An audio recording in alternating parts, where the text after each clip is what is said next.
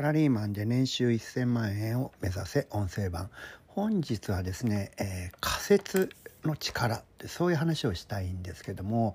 まあビジネスっていうのは基本的にあのレあのレベルが低いつまり、えー、まだワーカーとかね、えーと、ジュニアな人にあの新卒で入ったばっかりの人っていうのそういう人がねやる仕事ってのは基本的にはルーチンワークですよね。それはいわゆるマニュアルが決まっていて手順がこうあると。これをしたらそれする。で、あの、条件分岐のこの場合にはこうして、あの場合にはこうしてね、みたいなことがこう全部決まっていて、その通りに手を動かしたら仕事が終わる。まあそういったところから仕事をスタートするわけですけどね。うーん、これはね、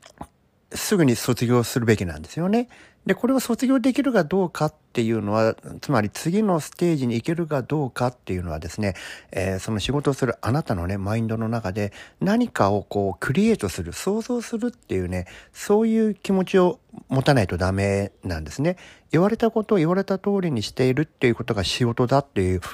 そういう概念を持っているといつまでも上のステージには行けないわけですよ。上のステージに行くために必要なマインドは何かを想像するということです。で、その想像するっていうのはね、つまり新しい何かを作るということは、これはですね、必ず仮説というプロセスが、その表裏一体でね、存在してるんですよ。仮説っていうのはね、多分こういう製品が、商品が、もしくはサービスがヒットするんじゃないかなとか、こういうやり方をしたら、この問題解決できるんじゃないのかなとか、こうやったらもっとコストが落ちるんじゃないとか、こうやったらもっと納期が早くなるんじゃないのかな。もしかしてっていうね、多分こういうふうにやったらいい気がする。思いつく。ね。これをね、えっ、ー、と、仮説って言ってるわけです。それが思いつかなければ、ちょっと何かを作り出すことは難しいわけですよ。現実問題はそれを思いついた後に検証するわけです。それが本当に機能するのか、うまくいくのかどうかっていうことを、えー、検証するっていう作業を経て実践するって実際にやってみるってことになるわけね、やるかやらないかを決めるっていうプロセスになるわけですけども一番最初にその仮説を立てるっていうことがないと検証も減ってもないわけですよね。どういう仕方かっていうと検証というプロセスはこれ作業ですから、えー、それなりにね、あの、ま、マニュアル化することはできるんですけども、全くマニュアル化できないことが仮説を立てる。何もないところから新しいものを作り出すってことです。それはね、えっ、ー、と、ユニークであなたにしかできないことなんですよ。ここでビジネスの力がね、え大きく差別化されると言えるわけですよ。これ最もビジネスにおいて価値の高い領域の仕事なんです。どうしたかっていうとね仮説を作る作ってくれるツールっていうのは存在しないからなんですよね。何もないところから生み出すっていうことは、えー、まあ今チャット GPT できるんですかねちょっとそれは今度調べてみたいなと思うんですけどもちょっと前まではそういったことはほとんどできると思われていなかったんですよね。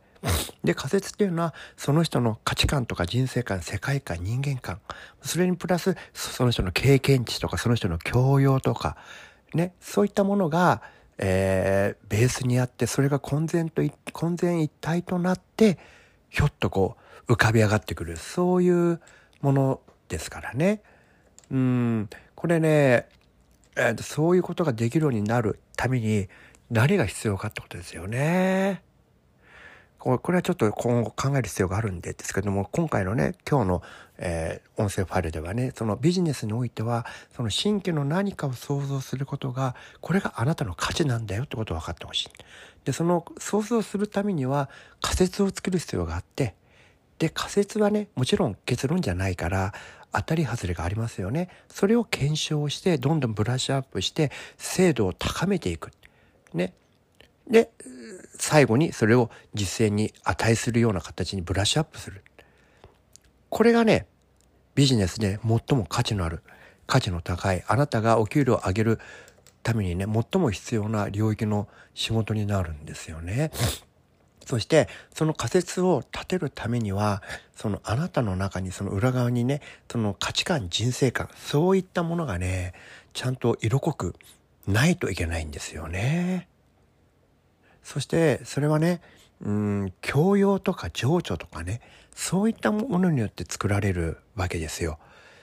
ですからね仕事のことだけやってたら仕事ができるようになるわけじゃないっていうのはそういったところにあるわけですね。仕事以外のいろんなことにも手を出してみていろんな経験をしてみていろんな引き出しを作ってみる。ね、自分とは関係なさそうな一見関係なさそうな勉強をしてみるそういうのも教養になったりするわけですよね。つまり質の高いその創造クリエーションをするためにはね教養や情緒といったものを磨いていくというそういうことも必要になるわけですよ。私はその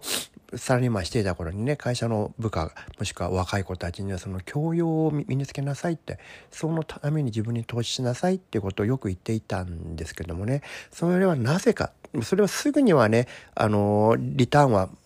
生んでくれないんですけども長い目で見たらこういうのがその一番大きな差別化になる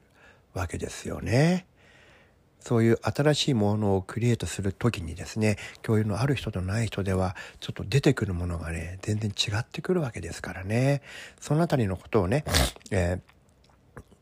理解するとですね、えー、勉強のやり方風景が変わってくるんじゃないのかなと思いますね。皆さんもねこの辺ちょっと参考にしていただいて、えー、日常生活でこう仮説を立てる何か新しいものをこう、えー、作ってみる作り上げてみるそういったことをね意識してもらえたらいいのかなっていうふうに思います。はい今日もお聴きいただきありがとうございました。